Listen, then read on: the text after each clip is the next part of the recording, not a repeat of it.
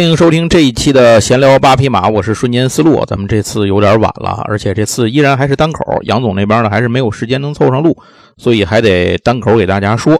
呃，大伙也将就着听啊。咱们这一次的节目时长可能会比平时稍微短一点，因为我这周实在是太忙了，这已经是拖到周末了才把这期更出来啊。主要是没有时间去查资料和写东西，确实是忙不过来，大家还多多谅解吧。咱们这次内容。我觉得首先啊，应该是足够老，而且也足够经典，并且呢，应该是比上一次的《望乡战士》啊，这知道的人应该是多多了。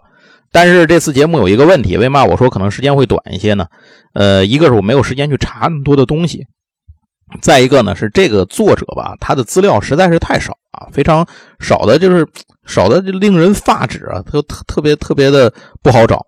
那有人问了，那你讲讲剧情行不行啊？啊，这也不是不能讲，但涉及到另外一个问题啊，因为这个漫画它很特别，特别在这本书呢，一个字儿都没有，是最安心的能够购买原版，却丝毫不影响阅读体验的作品啊，这就是无字天书小恐龙阿贡，咱们也有译为阿刚的，但是我还是称之为阿贡吧，毕竟这是我最早看到的时候版本的翻译，也是现在用的我看最多的一个翻译。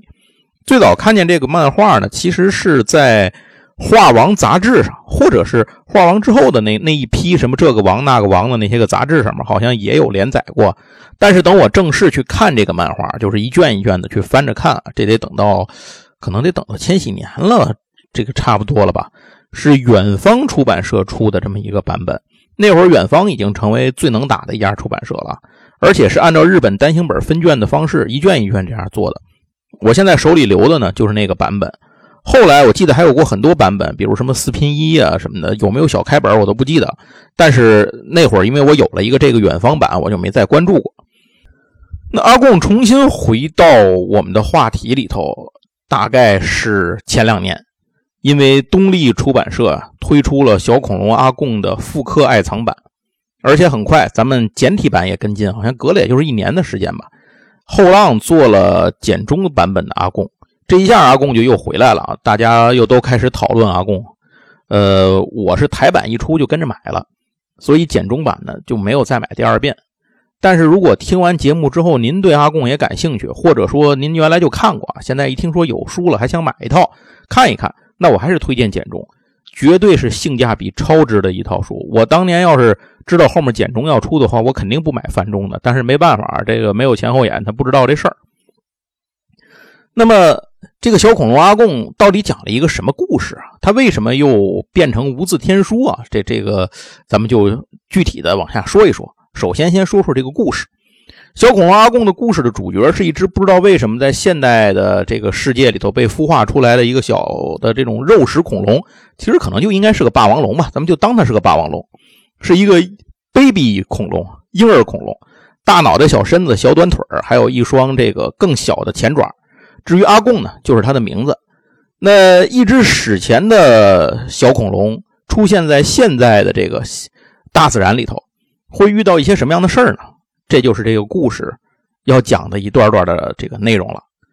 故事的第一格画面就是从阿贡在林间草地上呼呼大睡开始的。先是一只偶然蹦上阿贡肚皮的小松鼠啊，突然意识到什么，吓得屁滚尿流就跑了。然后是一头觅食的豹子。对着睡着的小恐龙狠狠地啃了好几口，但是发现它的牙呢没有办法啃破小恐龙的皮肤，就无法破防，自己差点嘴也没脱臼，这豹子都惊呆了。这到底是个什么玩意儿呢？然后是一头犀牛冲过来，直接顶飞了小恐龙。可是这个小家伙像一个炮弹一样，在茂密的树林之间就咚咚咚咚来回反弹，撞断了好几棵大树，掉下来又把岩石都砸裂了，然后。还是这么躺在地上，接着呼呼大睡，浑然不知，就仿佛刚才猎豹的啃咬啊，犀牛的冲撞啊，这些东西对他来说呢，都跟肚子上偶然蹦上来一个小松鼠没有什么区别，无足轻重。阿贡就这么继续睡着，口水流了一地，直到有一片树叶飘落下来，恰好掉在了阿贡的头上，小恐龙一下坐起来，伸伸懒腰，打了个哈欠，阿贡这才醒了。那这就是阿贡。呃，漫画单行本的头一上来的第零个故事啊，我觉得应该就是当年正式连载前试水的那个短片，因为听节目的那各位也都知道，呃，日本的那个连载长篇啊，一般它都是之前会先发一个短片试试水，然后观众这个读者的反应不错的话，然后再接着去改成长篇。读者反应哎，什么玩意是吧？那这就没有下文了，或者你回去再改。一九九一年呢，小恐龙阿贡正式在讲谈社旗下的杂志叫《早晨》啊，《Morning》啊，这个杂志去连载。这是一本隶属于讲谈社青年定位的杂志，一九八二年创刊。它可能不如这个其他三大少年漫那么有名啊，但是本身呢，其实也是讲谈社旗下三大青年漫画当中的一部。另外两本呢，一个是《Afternoon》，一个是呃《青年 Magazine》。那在国内来讲，可能知名度最低的还真就是这个《早晨》这本。但是其实有很多我们知道的知名的作品啊，都是在这本杂志上面连载的，比如像《工作细胞》啊，像《宇宙兄弟》，然后还有岛耕作。现在的顾问岛耕作就是在这个杂志上隔周连载。呃，另外还有一个那个井上雄彦的《浪客行》也是在这连载，这个非常重磅。接下来，咱们回头说小恐龙阿贡的头一个正式的故事。这第一个故事似乎是发生在北美。为什么说似乎呢？是因为这个故事里头，咱不说了吗？它一个字都没有，连个拟声词都没有啊。所以我们只能通过环境和生物来猜测这地儿它是哪儿。所以我们看着这个画来看，它应该是北美，而且正好是这个大马哈鱼回流产卵的时候，在湍急的河流里，到处都是大马哈鱼的身影。一头健壮的北美棕熊站在河流中，正在捕鱼。但就在他刚抓到一条大鱼要开摘的时候，旁边突然间闯出来一个比他身高高得多的巨大壮硕的一个棕熊，跑过来把他给轰走了，独霸了这处天然的捕鱼场。然后这个双爪就左右纷飞啊，拍飞了好多大鱼。很快被抓到的这些鱼就堆成了一个大堆。这巨熊坐下来准备吃饭。但这次他有点不顺，因为这顿饭还没吃呢，就被人给打断了。不过打断他吃饭的不是另外一头熊，而是一个小不点儿小恐龙阿贡。跟阿贡比，眼前的这头大熊啊，看起来就像是一座小山。对这个小不点儿呢，熊也没放在眼里头，就吼叫着让他赶紧滚蛋。可是没想到，阿贡完全无视这只巨熊的威胁，径直走到鱼堆前面，就准备吃饭。这巨熊暴怒啊，说：“你给脸不要脸了是吧？那老子就要拍死你，挥爪就要拍死对方。”但此时阿贡突然用力跳起，像个炮弹一样，一头撞在了巨熊的肚子上。就这么平地一声雷，给巨熊直接撞飞，连续砸断了十几棵树木，倒在树林里抽抽。所以巨熊现在就开始满脑袋都是小问号了。说我是谁呀？我在哪儿？刚才怎么回事啊？等等等等，想了半天，突然间明白过来，这是让人把自己打飞了呀！这一下撞击的力量之大，也就是这只巨熊皮糙肉厚，现在也是撞得晕头转向啊，满脸都是血，在这怀疑熊生。但是如果你要换一个身体素质差点的动物啊，可能直接已经给撞散架了。不过马上巨熊就发现，就是刚才撞飞自己的那个小不点儿。已经张着一个和自己身体不成比例的血盆大口站在自己的胸口上，就这么瞧着自己，满嘴的尖牙，此刻让巨熊不寒而栗。想了想自己刚刚是怎么飞到这儿的，再看看那一嘴利牙利齿，巨熊做了一个果断的决定，直接一翻白眼呢，开始装死。那看到对手这个德行了，阿贡也不多计较，扭头就回到鱼堆开始吃鱼，而且阿贡吃的非常的刁钻浪费啊。这个肥美的大马哈鱼的个头甚至都能超过阿贡的身高，但阿贡竟然每条鱼扔起来之后，就他拿嘴叼起来往天上一扔，然后一口咬掉鱼肚子上最肥美的地方，接着这条鱼就扔了，然后又吃下一条，就这么着啊，呃，一条接一条的在那儿连霍霍带吃。旁边呢，装死的巨熊呢，只能躺在那儿斜着眼偷偷看，是又害怕呢，嘴里又馋，但怕什么来什么。没一会儿，阿贡就把那堆鱼给霍霍完了，又走回到装死的巨熊身边，小小的身体张嘴咬住了巨熊的脚脖子，就直接把这个肉山给拖走了。这让装死的巨熊差点给吓尿了。这是不是吃鱼不够，想吃我呀？不过他很快发现自己想多了。阿贡把巨熊拖到树荫底下，然后费劲地爬到巨熊的肚子上，躺到熊身上就开始睡午觉，而且睡得贼香。这可把巨熊给气坏了，就属于是泥菩萨还有三分气性啊，何况自己是这一片山头林地的这种绝对霸主，平时只有自己欺负人的份儿，就没有别人敢欺负自己的份儿。眼看着胸口上躺着的这个小玩意儿睡得正香啊，感觉就像人畜无害。巨熊呢也起了一点小心思，要不然咱看看能不能把对方给干掉得了。就这么想着，巨熊的爪子就慢慢伸过来了。但就在此时，巨熊突然发现，这个小恐龙不知什么时候已经醒了，正扬着头恶狠狠地盯着自己。那一刻，巨熊感觉自己魂飞天外，赶紧立刻仰头，再次乖乖装死。野生动物的本能告诉他，只要他刚才敢有啥动作。那下场肯定不会比那几条大马哈鱼好到哪儿去。就这样，太阳慢慢落山，月亮挂上了天边。北美某个茂密的林间草地上，一只小恐龙正在呼呼大睡。被它当垫子的巨大棕熊一动也不敢动，还在乖乖地充当着熊皮睡垫心情忐忑，不知道自己结局到底会如何。啊，这就是阿贡正式连载的头一话故事，叫《吃饱就睡》。接下来的故事里呢，阿贡又先后到了像非洲大草原，他拿雄狮当坐骑啊，然后拽着雄狮那鬃毛让他追捕野牛；又在雨林里折腾河狸一家，建了一个堵塞了整条这个，他没说是不是亚马逊这这条河啊，但是估计就是，看着那个形状就那个俯瞰图看着就像，把整个亚马逊的河这这个里头这条河都给堵上啊，然后造了一个超级大坝，跟那个河狸学的。这个大坝导致整个森林都被淹了，差不多所有其他动物的家都被淹没了，包括河狸的家。阿贡的故事最特别的地方就在于刚才说的，它是个无字天书，一个字都没有，一个拟声词都没有，就它不出现任何文字，就属于那种，呃，爱用拟声词的人来了就得憋死，比如像鸟山明可能就得憋死。这就是阿贡在国内被戏称为无字天书的原因。但其实这部作品它只是无字。绝对不算是天书，恰恰相反，故事都非常的通俗易懂。我倒是更乐意将之称其为无字真经。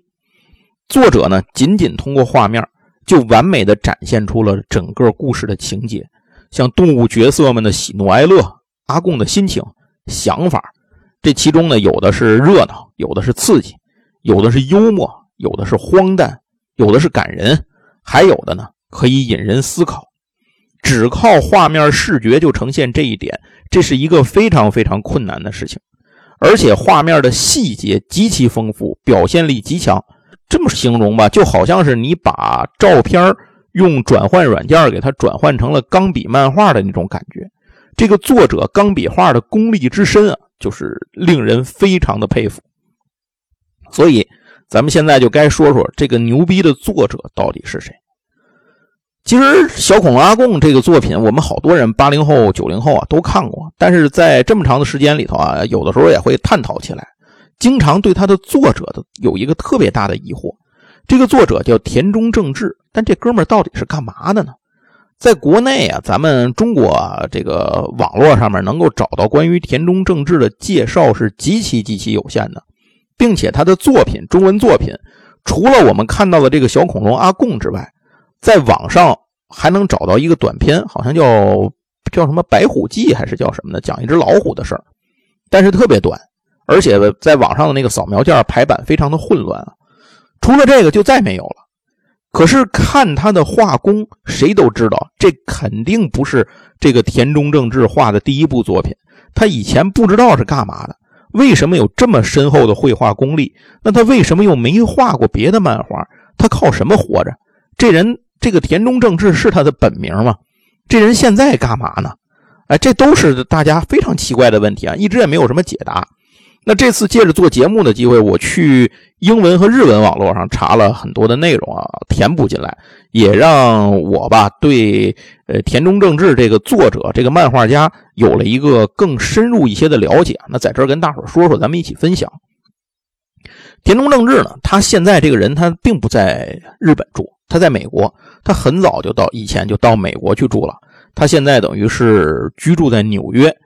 这个人是一九六二年七月十号出生于日本岛根县江津市，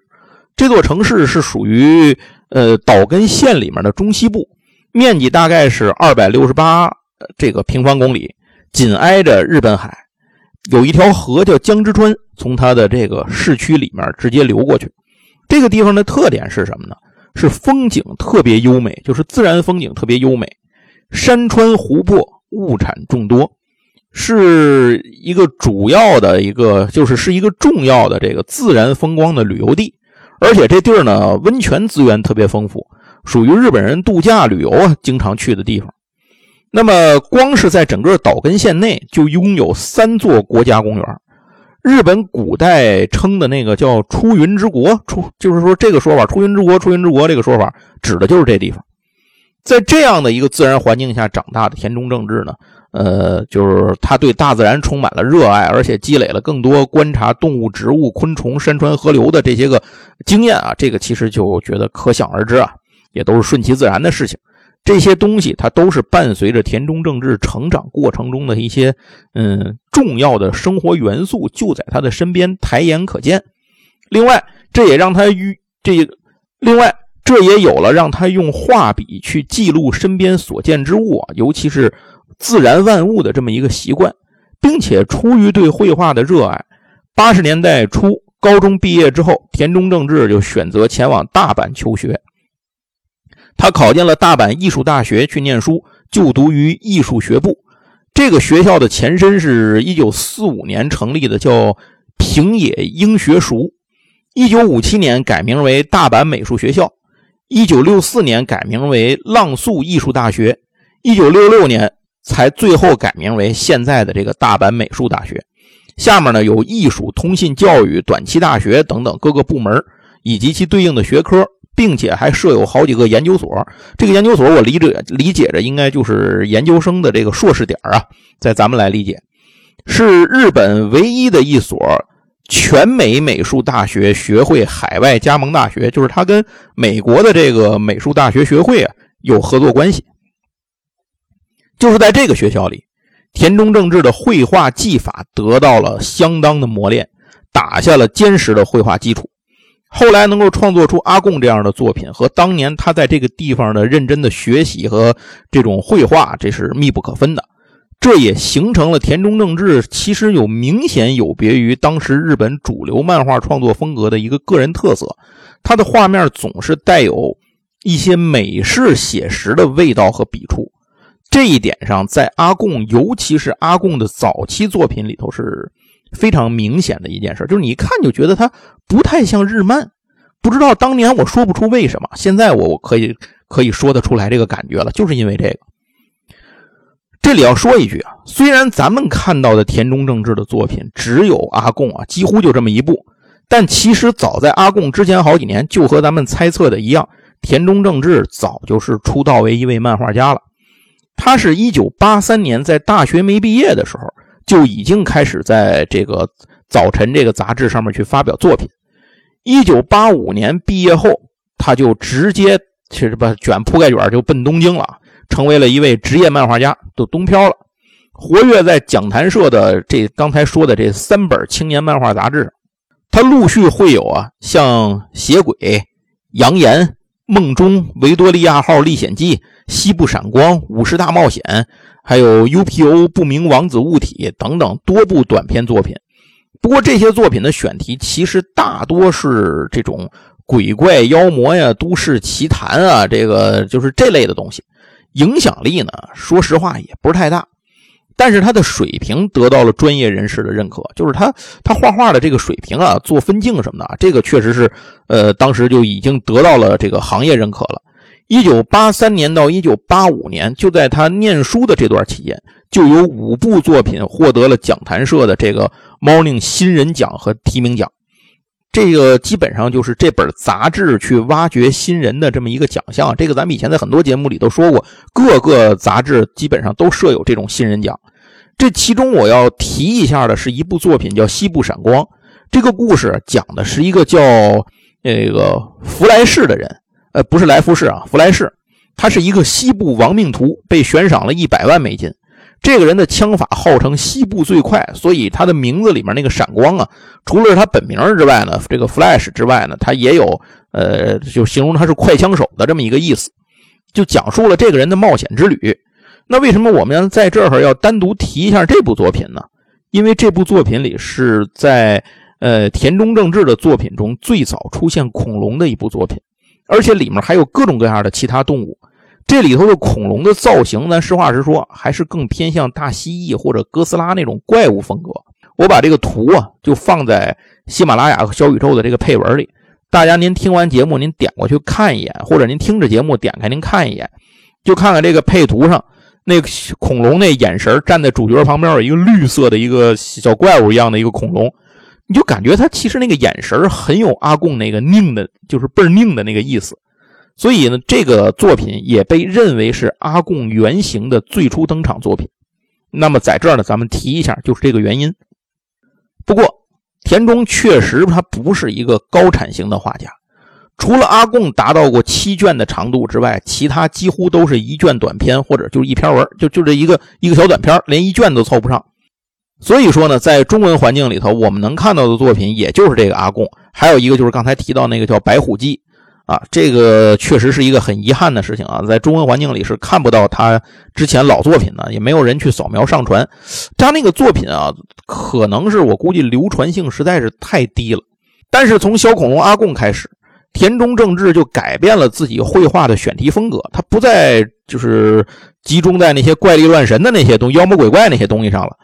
落笔于真实的大自然为环境的动物故事，而且完全不用文字，就是无声漫画。纯靠分镜来表现故事的推进，连拟声词都不用，但却可以通过阿贡等动物的表情、动作、背景，还有一些大自然环境的气氛的渲染，来丰富且准确地表露情感内容。无论是哪个国家的读者，完全没有文字障碍，您一看就能够准确地领会这故事里的动物们到底是个什么感情和意图。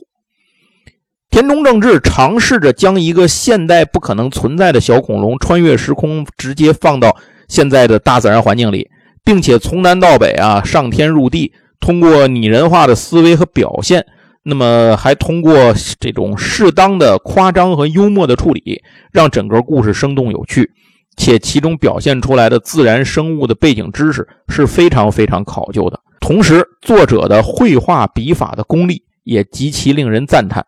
漫画中的很多画面，真的不夸张的说啊，看过的人朋友可能都知道。你把那个画面直接截出来，你就可以当一幅挂画，那个钢笔钢笔的这个这个画，您直接挂在墙上，我觉得一点问题都没有。通过视觉画面，作者向读者就展现出了一个妙趣横生的小恐龙的一系列冒险故事，带着读者一起在感受各种不同的甚至极端的自然环境下的冒险体验。而且最终大部分故事都能落回到一个还算是这种温馨圆满且呃充满了一些一点幽默感的这种结局上。不过从前面讲的几个故事，我刚才前面说的那几个故事，一个是他他那个拿熊肚子去睡觉，一个是他弄人家狮子骑着狮子抓牛，还有什么那个自己盖水坝把动物家都淹了等等等等啊。其实可以看出来，田中正治一开始他对这个小恐龙阿贡的定位和其他动物的这种互动表现，跟后来后期是完全不一样的。他一直在做一个调整变化。刚开始的时候，这个阿贡走到哪儿，他其实都是一种恶霸的那种感觉。就是货真价实的横行霸道，几乎都是直接干预到这个，就是很粗暴的去干预其他动物的正常生活，让人家没法好好过日子。尤其是水獭那个故事，那个是是水獭是水狸的，那那河狸啊河狸还是水獭的。他那个故事最后，除了呼呼大睡的阿贡玩的非常开心之外，其他所有动物都倒了大霉了，心里骂街在那儿。但是碍于这个阿贡的实力过于逆天啊，敢怒不敢言，就一直瞪着他。阿贡的造型一开始的时候也跟我们后来的记忆里的不一样，他的造型更偏向真实的恐龙比例，就是我刚才更说的，更偏向于那个叫什么西部闪光那个那个作品里的那个恐龙。其实，尤其是第一回黑熊那集啊，阿贡的造型，你说是个小哥斯拉，我觉得也挺像的。但是之后，阿贡的故事在田中正治的驾驭之下，却开始向着更温馨、暖人、积极的方向去发展。阿贡不再是一个走到哪儿就霍霍到哪儿的小霸王了，而是有正义感、勇敢、善良、坚强，懂得关心和体贴其他动物的小恐龙。虽然有的时候他也这个耍耍蛮横、耍耍霸道，但是这个故这个故事中后期啊，就是这个漫画连载的中后期啊，基本上没有那种凭空一击就可着劲儿霍霍一个倒霉蛋的那种事儿发生。只有那些真正讨厌的、自私的，跟阿贡这个找茬没事找事的主才会遭到暴揍，并且阿贡更懂得这种锄强扶弱、帮助弱小，也懂得尊重那些值得尊重的。对手，呃，能够让阿贡认同的，从来不是那些依仗强大的实力欺负弱小或者自私鸡贼、精于算计的那些动物，而是意志坚定、勇往直前、绝不认输的态度的那些动物。这不在于那是动物是个什么动物，不在于它大小，不在于它实力的强弱，呃，只要是它能够做到这些点啊，基本上都能够得到阿贡的认同和帮助。那在故事里头有一个。印象让我比较深刻的故事啊，是讲的一个带着孩子，为了孩子去出去觅食，却处处受阻的一个柴狗。在阿贡的系列故事里啊，登场了这么多的动物里头啊，这个柴狗它肯定算不上是什么强大的动物啊，而且在这它所在的这个故事里，很长时间它都是个反派的笑料，它是一个丑角。可是最后，阿贡发现呢，他做的这一切其实是为了给他的两个这个小狗啊，两个孩子找吃的。所以最后，阿贡呢就扔给他一条大鱼，让他去吃。这两个小狗就赶紧摇着尾巴上去就要吃。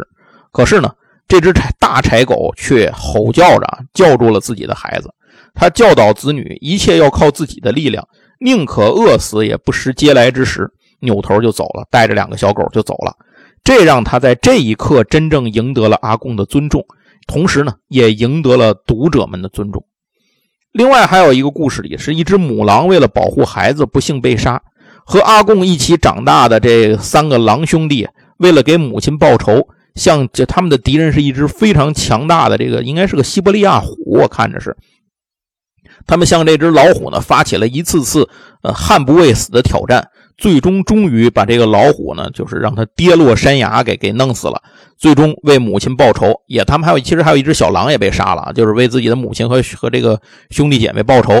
在这个故事最后的画面上呢，是一片林地，外面正在下着茫茫的大雪。在这个雪地上，狼兄弟们啊，之前一直同生共死的这狼兄弟们都已经长大成年了。呃，他们的足迹一开始是肩并肩的往前走。走着走着呢，就逐渐分道扬镳了。按照狼的习性，他们需要各自去迎接自己未来的挑战。但是看到这儿的所有人，都不会怀疑，到哪儿他们必定是仍然能成为一方的豪强。还有一个故事讲的是，这个在龙卷风里头卷走了一些动物，导致他们在沙漠中间呢迷路了。这包括阿贡、一只大鸵鸟、一只羚羊和一只猴子。其中那个猴子总是偷奸耍滑，想要占便宜，但是后来呢，却也被生死关头激发了血性。这个猴子走实在是晒得又渴又晒，他走都走不动了，就昏倒了。快临倒下之前呢，这个羚羊就拽着猴子，猴子用那尾巴卷在羚羊腿上啊，然后羚羊拽着他，并且最后呢，羚羊也就背着他了。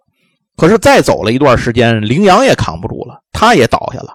然后是鸵鸟呢，驮着羚羊和猴子。再走一段时间之后，鸵鸟也扛不住了，也倒下了。是阿贡顶着羚羊和猴子，咬着鸵鸟的腿，在这沙地里拖着他们，一步一步往前走，就愣是走到了一处绿洲，大家终于得救。这个故事里，阿贡是一个个头比猴子大不了多少的小不点啊，他能把这三个这猴就不算了，把那两个大家伙，尤其是鸵鸟这种庞然大物，连扛带拽，在烈日的暴晒下走出沙漠。这个感觉就这么一说，就感觉有点不可置信。可是如果你把这个故事是一直看到现在的，你就会觉得，就因为这是小恐龙阿贡，所以他干什么都可以相信，绝对不会有读者看到这儿说不对，阿贡肯定弄不了他们，这肯定这个太假了，不会有人这么说的，反而会让人觉得有阿贡在啊，就一切都有可能。那说回刚才的，咱们说说到我那个小恐龙的造型嘛。就是故事讲到后面的这些啊，大家一起什么团结一致啊，什么救死扶伤啊，互相帮助啊，然后这个为母报仇啊，等等等等。讲到这些故事里的时候，其实阿贡的形象已经跟一开始那个那个就是那种蛮横不讲理、欺行霸市、到处惹事的那个形象已经完全不一样了。他的形象变得更加的 Q 版，更加的可爱，而且呢，呃。他身上也没有一开始那种非常尖锐明显的像蜥蜴类生物的鳞片啊、尖角，就跟哥斯拉似的那些造型没有了，而是变得更加圆头圆脑。哪怕是暴怒或者是用力啊，青筋暴起的时候，也不会有一那种怪物一样的那种恐怖感。阿贡在这个时候才真正成了我们熟悉的阿贡，是现在动物世界里的，我觉得可以称他为动物世界里的超级英雄吧，而不再是一个开了挂的猎奇的怪物。随着故事的进行，阿贡的情感方面的表现也变得更加丰富，会表达出像喜悦、幸福、不解、同情和悲伤。田中正治安排的故事的内涵也变得越来越丰富，不再是简单的胡闹一通、看个乐子就得了。像刚才提过的那个柴狗母子、那个狼兄弟，然后还有什么小海龟。等等等等，有很多的故事里面，其实或多或少都带着一些这种淡淡的悲伤的元素啊，让人看完之后会有一种这种心里会有一种思考的感觉。应该说，越到后面，这部作品就变得越来越全年龄向，但内容呢却更加值得品味。也用现在的名词说，我觉得就是越来越正能量啊。包括阿贡在内，你几乎再也看不到这些动物会有什么狰狞恐怖的表情，或者刚开始的时候就有那种。直接抓野牛，把野牛给一口咬成两半的那种捕猎的血腥的情情景啊，也没有了。除了极个别的反派之外，基本就看不见死亡。大部分敌人最终呢，虽然会被教训的很惨，比如全身毛都拔光了啊，然后就是就是被痛打一顿这种，但也只是惨，而不是被干掉。就算有死亡。大多都是作者深思熟虑之后，作为一个故事的主题或者必要的情节来展现的，而不是动物世界里的猎杀。必要的死亡场面都是为故事的这种故事性去服务的。比如说，有一只老象啊，在他生命的最后时期里头，历经千难万险，在阿贡的帮助下，终于抵达了传说中大象的坟墓。这期间，老象的睿智、沉着和坚定，还有最后面对死亡的豁达。都令人动容，还有在地下世界里的冒险，最后奋不顾身啊，对抗这种呃巨型狼蛛而牺牲的一个地下世界的那种巨型兵蚁，也让人心生敬意。可以说，在这个故事里，田中正治都是在借物喻人，用动物呢来来很多地方表现出这种一些人性的东西。当然了，有的时候这个阿贡展开一场冒险的理由也很简单。比如说啊，就是这个小家伙自己是这种什么头大身子短啊，腿也短的一个小玩意儿，自己费尽全力，用了好多日子，连续的往上爬爬爬，爬到一个雪山的顶上，为的是什么呢？为的就是看一眼这一瞬间饱览壮丽的风景。看完之后就毫无留恋的从山上滚下去了。有的时候呢，他的冒险就纯粹是因为贪吃。比如说这里有故事，就是阿贡带着森林里的一群动物拼了命的去吃蘑菇。去吃采蜂蜜啊，这两个故事其实有点异曲同工的感觉。这个过程里也是笑料不断，而且这也反映了整部作品基调的一个转变，用硬派写实的钢笔画的这种风格来描绘的细腻且有趣的老少皆宜的故事，这就是最后阿贡呈现出来的一个效果。另外，在故事里啊，既然阿贡是个恐龙。那么他的实力出现这种绝对无敌的外挂，让人感觉就是正常的、合乎逻辑的。就我跟我前面说的一样，他是合乎逻辑的。我有一个朋友看完这个以后，他就跟我说：“他说你就把这事儿理解成他就是动物世界里的一拳超人。”嘿，我一想，还真就是这么回事 就是绝对无敌。无论是深海巨型的乌贼和大白鲨，还是地下世界的超大狼蛛，还有什么狮子、棕熊、猛虎，或者到食人鱼啊这种蜜蜂群啊，甚至是极端恶劣的这种大自然环境，都无法打败阿贡。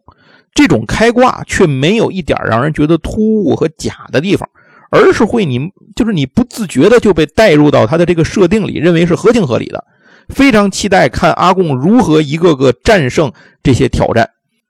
最后呢，咱们说完了这个故事啊，咱们最后再说说这个阿贡这个作品啊，其实在这么多年里，它并没有完全的沉寂和消失过。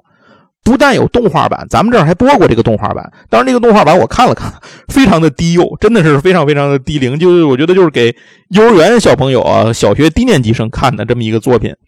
而且呢，他还在很多游在这个游戏里登场过，像什么 SFC 啊，然后什么呃，好像在铁拳三里面他也有客串登场。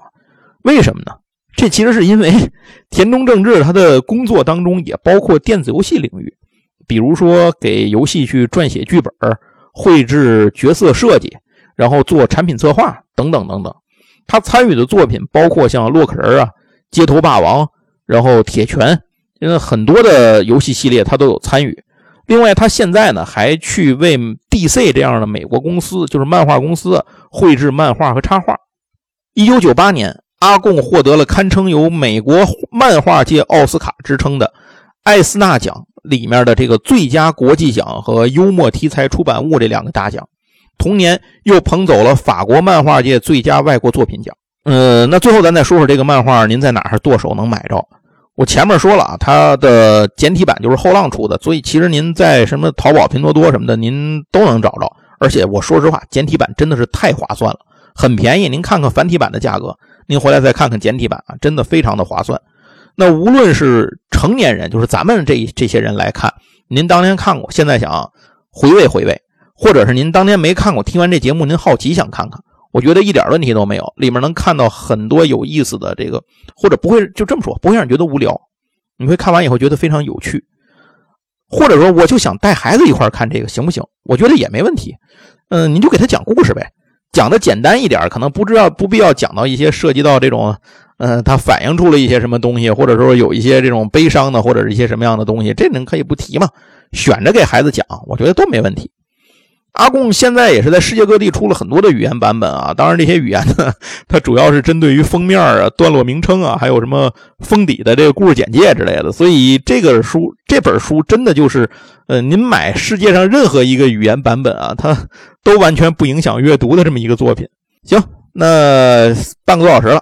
今天的节目呢，就录到这儿，有点短，这个大伙儿多多见谅。我会在节目的副文里放上一些田中正治的绘画的插画以及他的签名，希望大家能够喜欢。然后呢，能够给我们的节目还是能够投个票啊，转个发呀，或者是这个最重要的，还是能够投个月票。